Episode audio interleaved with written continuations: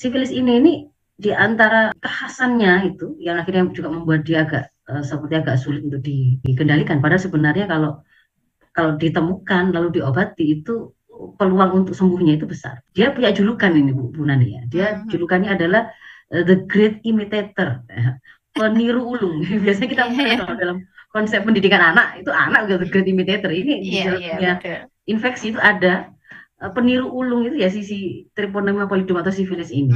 Artinya dia itu kalau dari sisi gejalanya, tampilannya itu bisa menyerupai sakit apa saja. Gitu.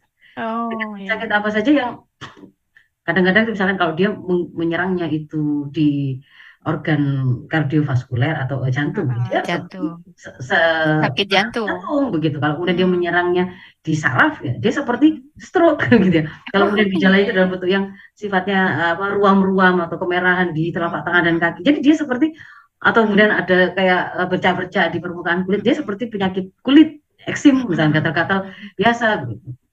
Nah, itu dari sisi beberapa tampilannya yang kemudian sering orang bisa jadi mengira itu tidak penyakit sifilis gitu.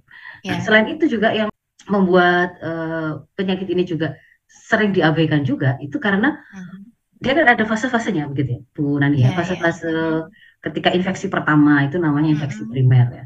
Infeksi primer itu ditandai dengan ada kayak luka gitu di daerah yang itu biasa berkaitan dengan sentuhan fisik atau ketika terlibat dalam aktivitas seksual. Biasanya apa? Misalkan perilaku seksual melalui mulut, berarti bisa jadi di situ ada luka yang di dekat area mulut gitu ya. Kalau mereka pelaku seksual anal gitu berarti di daerah anus itu ada luka di daerah sana atau kemudian di vagina atau kemudian di alat kelamin laki-laki ya. Jadi itu pertamanya ada seperti luka, tetapi lukanya ini sebenarnya waktu itu sudah sangat mudah menular itu, tetapi luka ini itu tidak ada rasa sakitnya.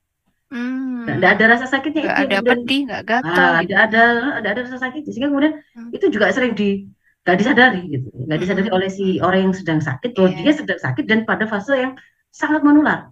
Hingga dia di situ kalau misalkan lukanya itu di bibir begitu, dia kemudian beraktivitas berciuman misalkan dengan istrinya kah atau dengan orang lain, nah itu bisa menularkan juga.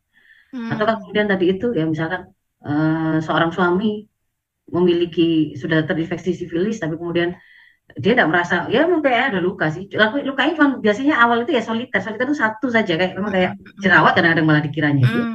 Nah, karena cuma satu luka begitu, nggak ada rasa sakitnya lagi, jadi diabaikan, masih kemudian melakukan misalkan hubungan suami istri, akhirnya dia menularkan kepada istrinya dan istrinya akan hamil nanti menularkan kepada anaknya.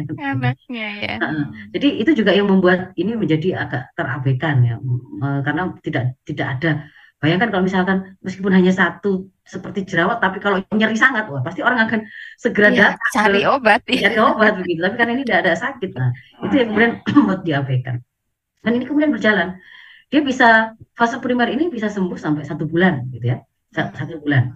Dan setelah itu dia masuk ke dalam stadium sekunder.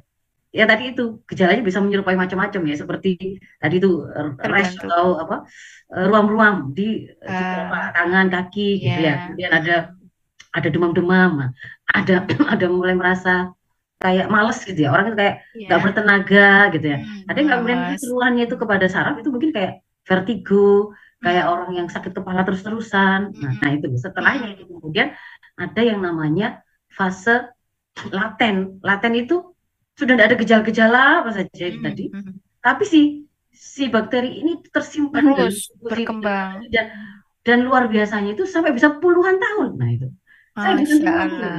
jadi kalau hitungan itu bukan bulanan, tapi dekadean gitu ya. Muncul setelah fase laten itu ada fase tersier, muncul keluhan baru. Itu ternyata setelah 46 tahun itu ada. Masya Allah. Gitu kan ya? Iya. Bisa jadi seorang pasangan suami istri misalkan itu kelihatannya bertahun-tahun bahkan berpuluh tahun tidak ada gejala si suami ini, dia mengira misalkan begitu, dia mengira dia tidak membawa bakteri apapun dalam tubuhnya, tidak ada penyakit apapun gitu ya. Tapi kemudian itu tadi terjadi proses penularan yang sifatnya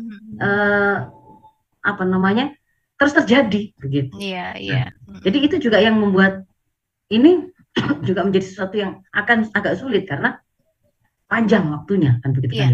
Dia nggak ngerasa dia sakit.